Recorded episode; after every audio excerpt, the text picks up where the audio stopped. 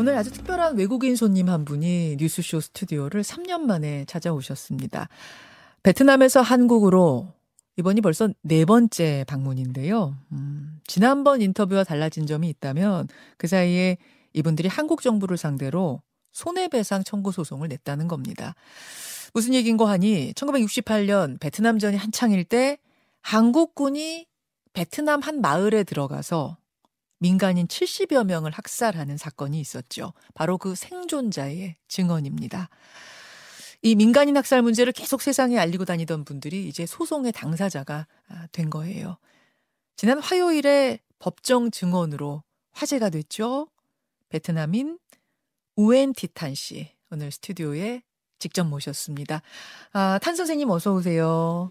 아, 또 신자와 어, CBS 모든 어, 여러분들께 인사 말씀을 드립니다. 저는 윈티탄이라고 합니다. năm 1960. 예. 지금 통역을 해주시고 계시는 분은 아, 뚜엔 씨 어서 오십시오. 어, 먼저 1968년 2월 12일 그러니까 사건이 일어났던 그날로 한번 다시 돌아가 봐야 될 것 같아요.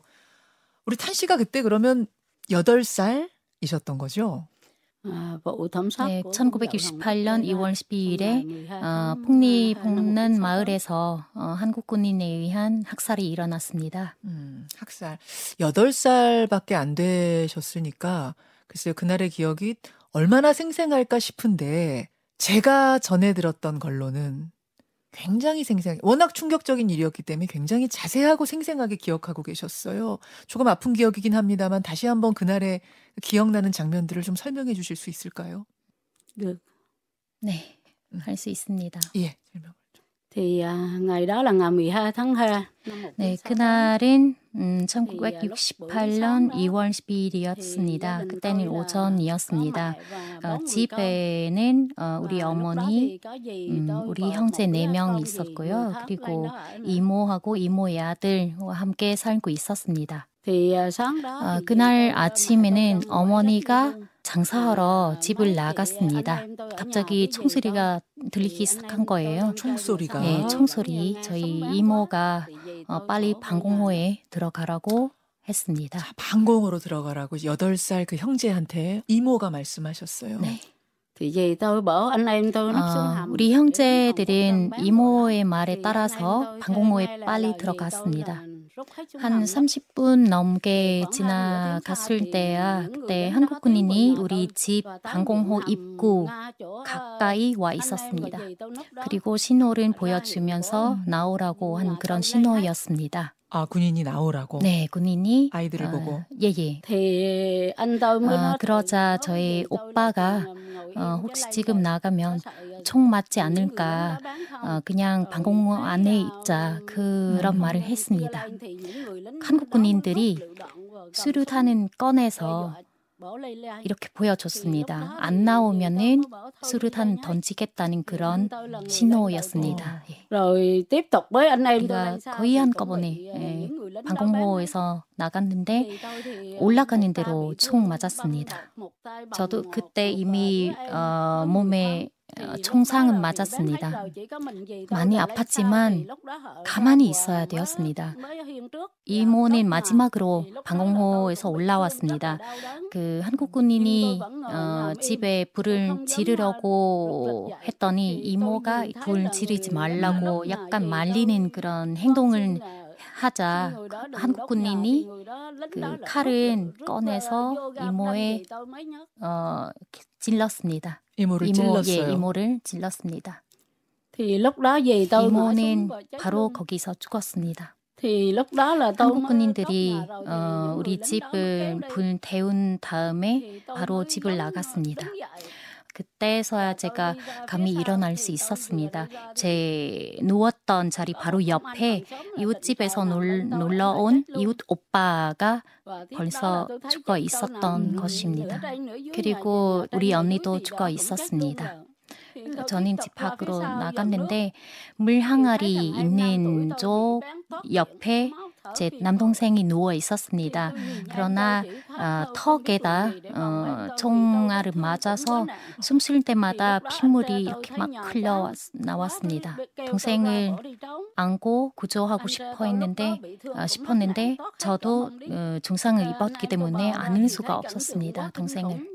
어, 저의 오빠는 한 구석에서 저를 발견했습니다. 아주 심각한 중, 어, 중상 입었습니다. 집을 음, 나가 보니까 그 온 마을의 집들이 다 불에 태, 태워 있었고 동물들이 막 소리를 지르고 있었고 동물들 우리 남해가 바로 어, 논에 확 들어가서 숨었습니다. 벼 속에. 아, 벼 속으로. 네. 네. 자, 그렇게 해서 뭐 몸에 총상을 뭐 심하게 입긴 했습니다만 목숨은 건지신 거예요. 8살의 탄 씨와 그 남매는 이렇게 그날 그 마을에선 70명이 예, 숨졌습니다. 어, 지난번, 그러니까 3년 전에 출연하셨을 때는 이 한국 정부가 이 민간인 학살에 대해 진상 조사를 해달라 그 청원을 하러 오셨던 건데요. 청원을 하고 그 다음엔 어떤 일들이 벌어졌나요? 제가 청원서를 냈는데요. 어, 한국방부에서 저희에게 답장 음, 보냈는데요. 학살 진실을 인정하지 않는 그런 내용이 나왔습니다. 아, 확인되지 않은 사건이다. 확인되지 않은 예. 사건이다. 예, 예. 아. 그런 내용으로 제기되어 있었습니다. 그래서 법적 대응까지 2년 전에 이미 제기를 하셨더라고요. 이번에 음. 증언을 하러 이제 법정에 서기 위해 오신 겁니다만 법적인 소송은 이미 2020년에 시작을 하신 건데 아니 저는 갑자기 궁금해지는 게 그 마을에서 70명이 숨지고 우리 탄 씨도 뭐 목숨은 건졌지만 지금도 흉터가 여기 있으신 거예요? 어, 음. 어디 좀 몸에 지금 흉터가 있습니까? 네 맞습니다. 음, 네. 어디? 음. 네 네. 보여드릴 수 있습니다. 아, 예. 혹시 예, 예. 실례가 안 된다면 Vậy thì nếu như mà cô thấy không phiền ấy thì cô có thể cho xem cái vết thương trên người cô. 어. 자, 어떻게 보여드려? 예. 아, 배의 부상을 네, 복부에 크게 부상. 입으신 거군요. 네네. 지금 어, 유튜브로는 뭐 보고 계시는데요. 굉장히 커다란 상처가 마치 뭐라고 해야 되나 X자 모양으로 어, 가슴부터 배를 거쳐서 엉덩이까지 이렇게 쭉 깊이 나 있습니다. 이게 저 정도 상처면은 뭐 당시에 장기가 다 훼손됐을 정도의 상처. 어, 어떻게 저런 저 정도 상처를 8살이 입고 살아남았을까 싶을 정도네요. 음, 그때 많이 아팠습니다. 많이 고통스러웠습니다. 아, 저 정도 부상이면은 그럼 뭐 장기가 손상이 될 정도로 큰 부상일 것 같은데요. Thì lúc đó đổ ruột ra thì đi đi ra bệnh viện thì 장이 아예 끊어진 상태였습니다. 예. 창자가 아예 나왔거든요. 음. 어, 병원에서 장 있는 그런 음. 수술을 받았습니다. 어. 아니 이제 이모도 돌아가시고 그 돌봐줄 수 있는 그 키워줄 수 있는 어른들은 계셨던 겁니까? 가족이 생존하신 거예요? Thế thì bố mẹ cô như thế nào ạ? Bố mẹ cô thì ở đâu? Bố thì mất trước đó một năm rồi.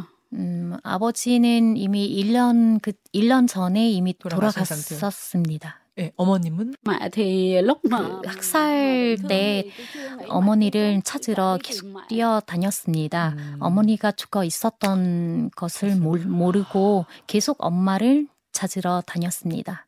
그러니까 저는 지금 사실 궁금했던 게 저런 부상을 입고 어린 소년 소녀 남매가 남았는데 도대체 어떻게 살아오셨는가 뭐 상상이 안 돼요. 뭐 그 고생하신 거는 지금 말로 표현하지 않아도 짐작이 제가 되는데 결국 이, 이 학살에, 이 민간인 학살의 증인으로서 내가 세상에 참상을 알려야겠다라고 나서서 발벗고 다니신 지가 좀 꽤 됐습니다. 근데 이제 우리 국방부의 입장은 이 말만 가지고 어떻게 이, 이거를 입증할 수가 있느냐. 증거가 부족하다. 이런 입장이었고, 소송을 지금 걸었습니다만, 소송에서도 같은 입장을 지금 취하고 있는 거죠. 국방부에서 지금 갖고 있는 서류, 기밀 서류들 중에서 어, 민간 학살에 관한 자료가 없다. 어. 그래서 확인이 안 된다. 그런 식으로 답했습니다. 확인이 안 된다. 이제 계속 네. 그런 입장이군요. 근데 보니까 지난 11월에 그 당시 그 폭리마을 수행 작전에 참여했었다 하는 전직 군인이 법정에서 증언을 하셨더라고요. 류진성 씨라는 분인데 당시의 상황을 증언할 수 있다 하면서 그 말하자면 피해자 측의 참고인으로서 증언을 하신 건데 여기에 대해서도 정부 측은 그 진술이 일관되지 않는다 이런 이런 입장이네요. 맞아요. 류진성이라는 참전군인 분이 그런 증언하셨는데요. 어, 그래서 저도 많이 많은 희망은 품고 있었, 있습니다. 그러나 결과가 어떻게 되는지는 모르죠. 그 군인들, 그 학살을 저지른 군인들이 한국군이라는 증거가 있느냐. 그 얘기를 계속 묻고 있는 거거든요. 뭐라고 답을 하십니까? 군인들이 확실히 한국 군인이라는 거 정확하게 인식할 수 있었습니다. 군복은 약간 얼룩 무늬가 있는 군복이었고 얼룩한 그런 철모도 쓰고 있었고 그리고 그들이 말하는 말이 어, 우리 베트남 말이 아니었던 겁니다. 그 얼룩 무늬 군복은 그 당시 그러니까 참전했던 군인들 중에 한국 군인만 입고 있었던 건가요? 어. 미군이 다른 입, 어, 군복은 입었습니다. 확실하게 알 수 있었습니다. 예. 아, 이 이야기를 계속해서 법정에 서서 증언을 하는 건데, 특히 이번 주 화요일에 한국 법정에 증인으로서 서야 했을 때, 그때 심정은 어떠셨어요? Tôi 어제 법정에서 많이 긴장했습니다. là 아, 제가 증인하기 전에는 제 삼촌 어, 민득저이 님이 먼저 들어가서 어, 증인하셨습니다. 삼촌도 같이 예. 오셨어요? 네네. 아, 그 과정에 제가 밖에 있어야 되었습니다. 한국 참전군인들 분들도 와 있었습니다. 그분들이 법정 안에 들어가려고 했었는데 안 되었기 때문에 그냥 바깥에서만 그냥, 어, 대기 여야 되었는데요. 근데 그분들이 윈티 탄, 어, 폭리, 꽝남 그런 말이 몇 마디 드- 알아들었습니다. 음. 그때는 많이 긴장했습니다. 옛날 생각은 떠, 떠오르면서 아, 옛날에 그때 그 생각이 나면서. 네. 그분들, 그러니까 군인이었다는 사실을 알고 그분들을 봤을 때는 정말 옛날 그 트라우마, 그 장면이 떠오르셨을 법하네요. 예. 음. 아, 2년째 지금 진행 중이지만 판결이 나오려면 앞으로도 시간이 더 걸릴 수 있습니다. 길고 지루한 싸움이 될 텐데, 그리고 좀 무서운 싸움이 될 수도 있는데, 그래도 계속 가실 겁니까?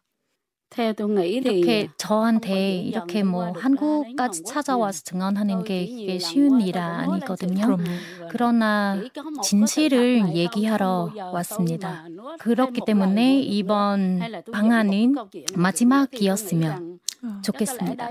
여기서 한국 정부하고 한국 참전군인들이 음. 그 인- 진실을 인정했으면 좋겠습니다. 진실을 이제 그만 인정했으면 좋겠다는 말씀을 하- 하시면서 아마 이 이야기를 참 수도 없이 한 증언일 텐데도 또 눈가가 촉촉해지시네요, 탄 씨.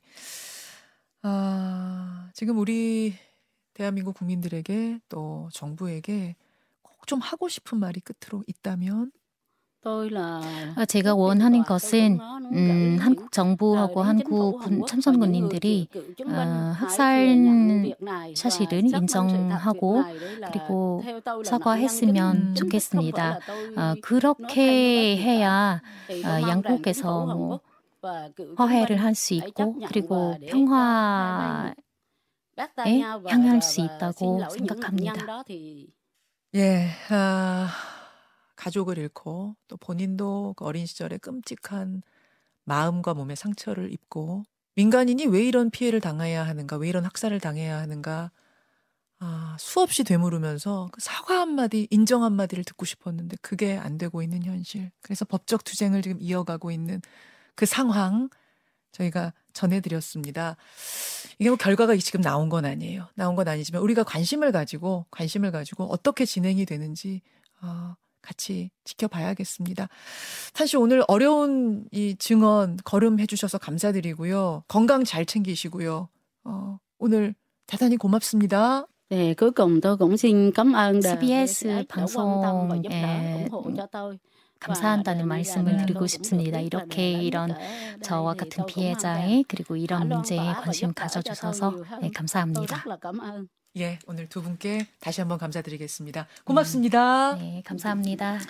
예, 54년 전 베트남전 한국군 민간인 학살 피해의 생존자시죠. 그리고 국가 배상 소송의 원고인 웅우의 디탄 씨 그리고 아, 오늘 동시 통역에는 듀엔 씨가 함께 해주셨습니다. 김현정의 뉴스쇼는 시청자 여러분의 참여를 기다립니다. 구독과 좋아요, 댓글 잊지 않으셨죠? 알림 설정을 해두시면 평일 아침 7시 20분 실시간 라이브도 참여하실 수 있습니다.